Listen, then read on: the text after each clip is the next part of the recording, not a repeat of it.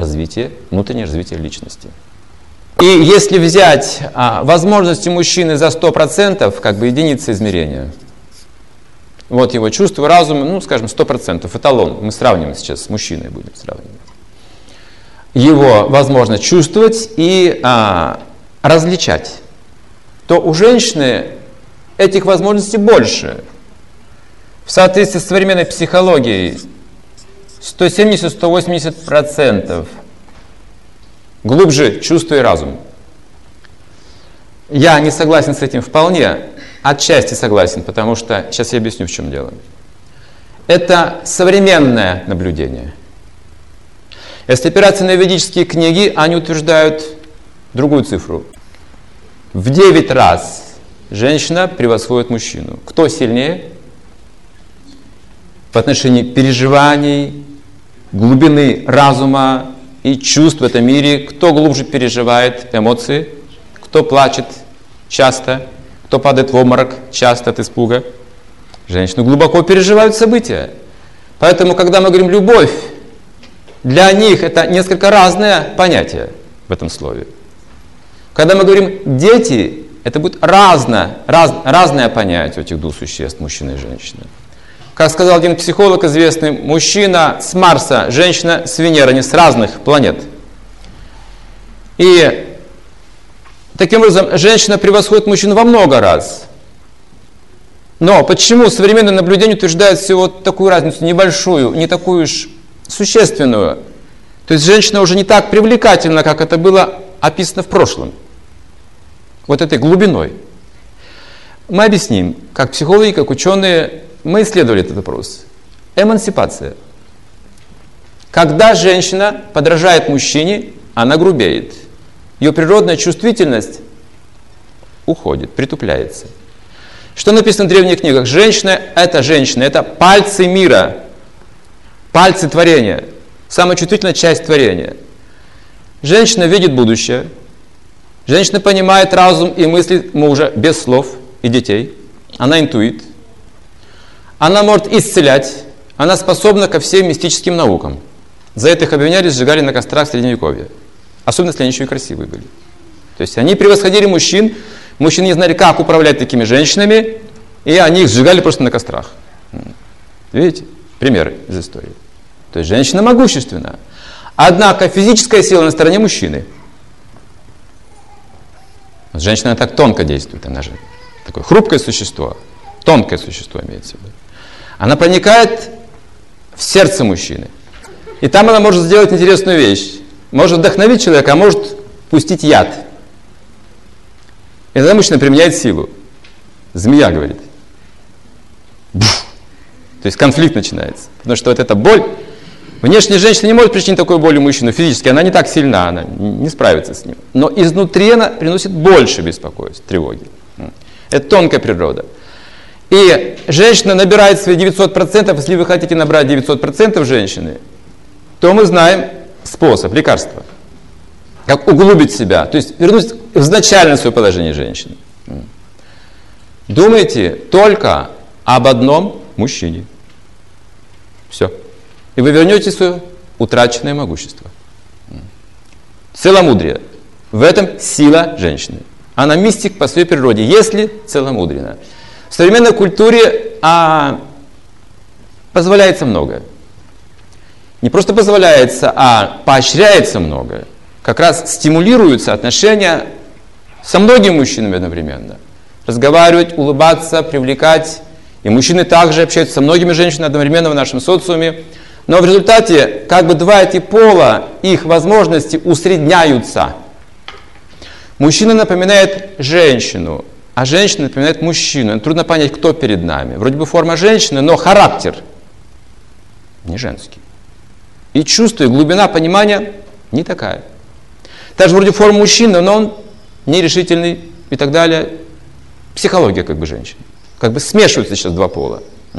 Но мы хотим сегодня их разделить, и это будет очень полезно понять эту вещь. Сейчас мы объясним, что же это за психология у них такая еще. Вот эта глубина, а еще есть различие функциональное. Есть две составляющие, работают по-разному у них, на разной глубине и по-разному в разном режиме работают. Мужчина прост. Вот у него есть разум, есть чувство. Что-то одно преобладает. И когда одно включается, чувство, разум устраняется постепенно. Он не будет его мешать. Он может быть сосредоточен на чувствах. Если же разум необходим ему пробуждается, чувства устраняются и не будут мешать ему. То есть, посмотрите, мужчина хорошо устроен для работы и отдыха. Работа, отдых. И он не беспокоится. Когда работает, забывает об отдыхе. Когда отдыхает, забывает, что завтра на работу. Кто регулирует его, да этот выключатель. Он туда никого не пустит, кроме любимой женщины. Близко переключать. Она ему говорит, дорогой, завтра на работу остановись, хватит. Хватит праздновать. После всех праздников женщины на, на своих спинах уносят мужей домой, известно. Что они забывают, все, праздник, забыл обо всем, жена, она беспокоится, беспокоится обо всем. Итак, работать не беспокоится, отдыхает тоже не беспокоится, вот нужно только вовремя переключать на работу, домой, на работу, домой. Так, руководится он таким образом. Что касается женщины, ее чувства и разум работают одновременно. Вот такая сложная, смотрите, ситуация получается. Она, ей трудно принять решение. Посмотрите, что творится с ней.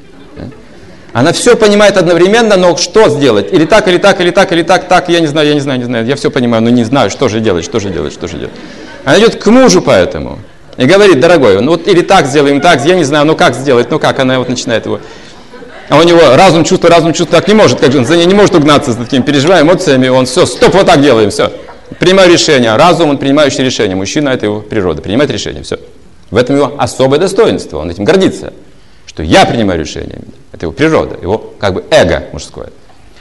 И женщина все, увидела его разум, все, отошла в сторону. И он сделал то, что хотел, и ошибся. А я тебе говорил, я тебе говорил, я тебе говорил. Как бы, если ошибется женщина, она себе всю жизнь не простит, она глубоко это будет переживать, эту ошибку. Зачем это сделал? Ну зачем это сделал? Ну зачем? Ну зачем? Ну зачем? Ну снова и снова возвращаться к своей ошибке и будет переживать, что ее критикуют, что помнят об этом. Ей очень трудно будет переносить это. Поэтому она как бы замужем находится. Она, муж защищает ее таким образом. Вот такие у них отношения. Известно, что женщине трудно наказать а, ребенка, серьезно наказать. Ну, накричать может, там шлепнуть, тут же жалко, но тут же обнимает его. То есть разум и чувства, они вот вместе у нее. Но с другой стороны, женщина, обращаясь к чувствам, полностью аннулирует его разум. То есть, видите, мужчина в руках женщины, это написано в древних писаниях, что мужчинами управляют женщины, миром управляют женщины, работать будут мужчины, а управлять будут женщины. В народе так говорят, почему вот у женщины вот морщины вот так на лбу, а, то есть у женщины, а мужчины вот такие морщины на лбу. Муж приходит домой с работы, жена говорит, где деньги? Какие деньги?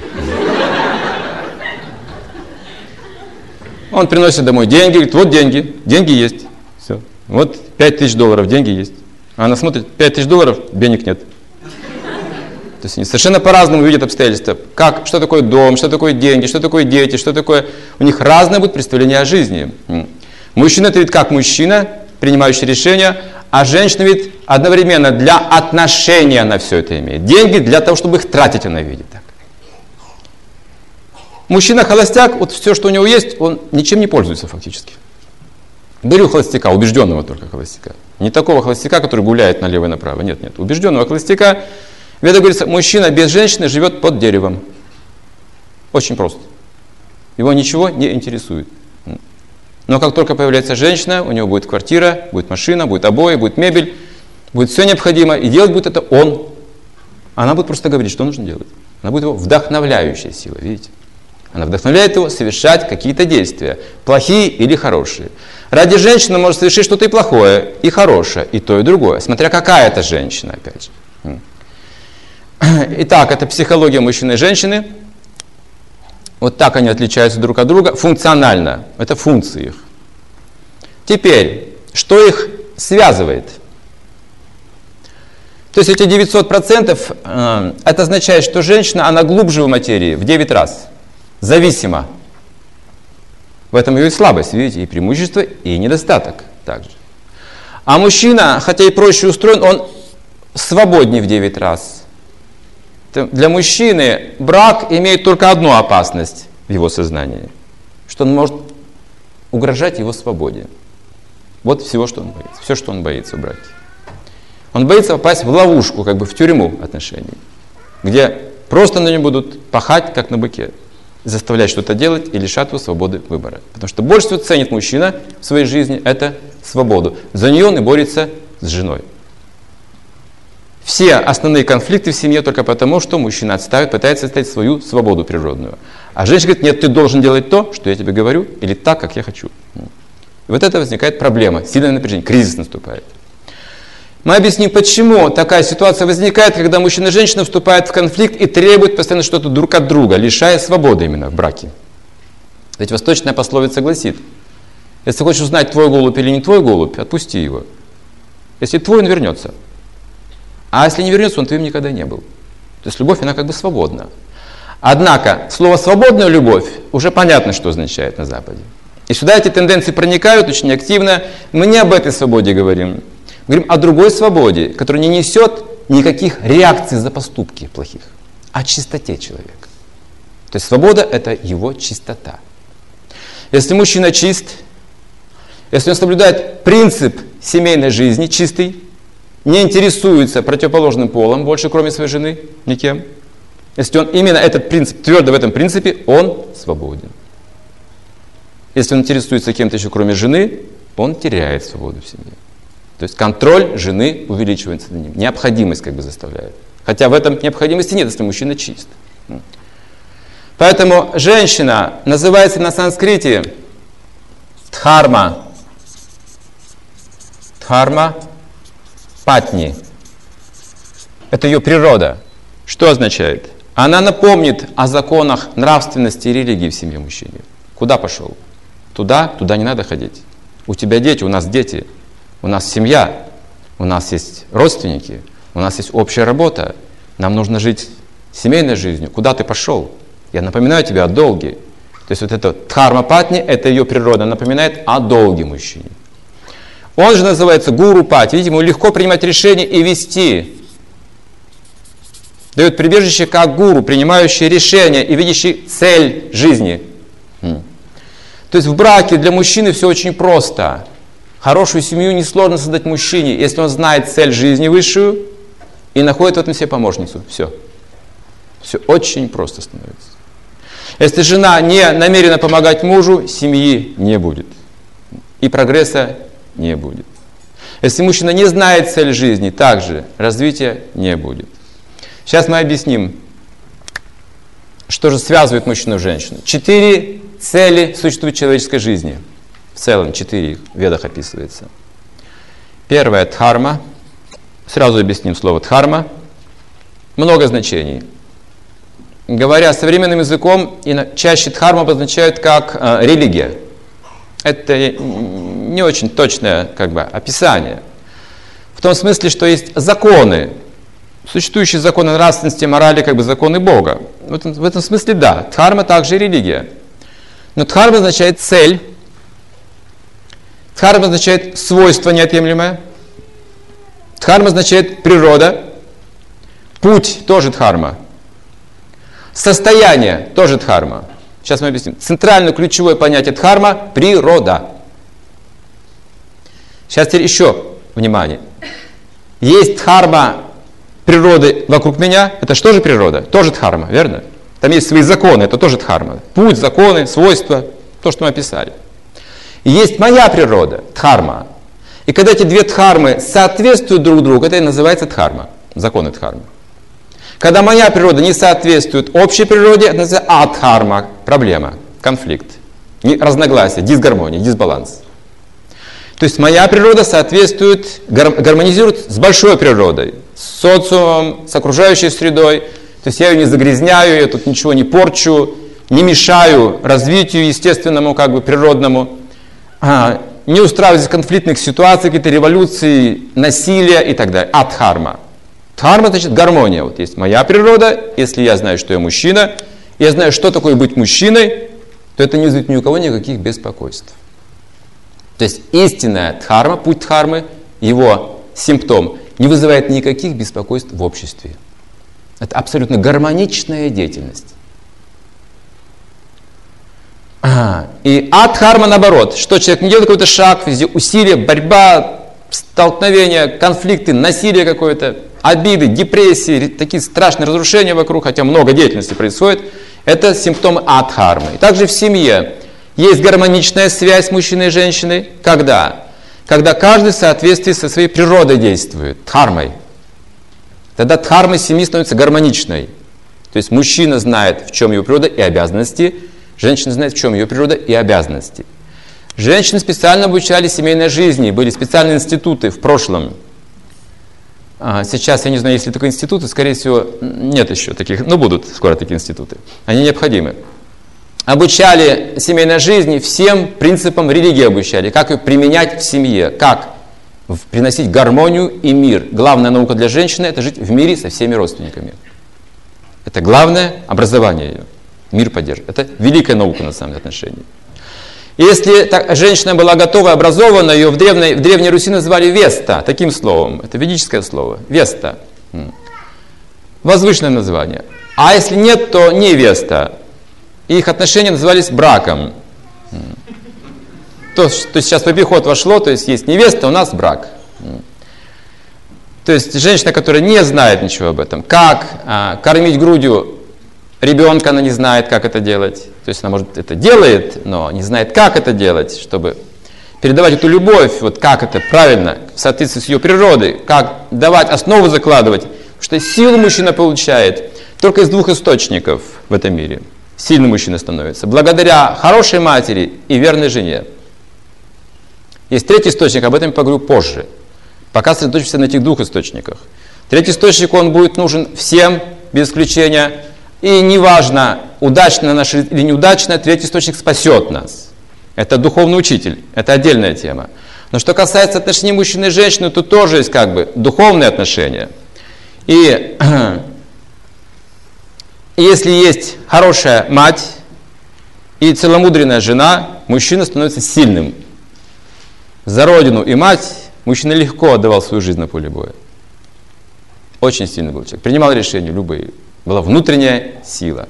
В прошлом мы знаем, что такое было слово офицера, вот эти традиции сильные были. То есть мужчины представляли дхарму, закон, силу и решимость. А, то есть за ними как за каменной стеной.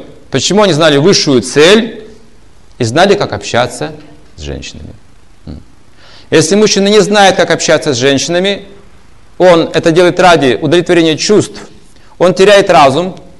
И такой человек на санскрите называется а, джада мужчина. Сейчас я переведу, только не обижайтесь, мужчины. Придурок. Он начинает, он все время проводит какие-то шутки, какие-то юмора, каких-то бестолковых поступках, он начинает кривляться, он просто ухлестывает. Придурок. Вот и все. Смотрит там, где грудь, где ноги, больше его ничего не интересует. То есть вот приходит к такому состоянию, как бы, мужчина. И если женщина теряет свои 900%, это проблема серьезная, потому что вот эти 170-180% не могут удержать внимание мужчины крепко на ней. Слабое привлечение, слабый магнит.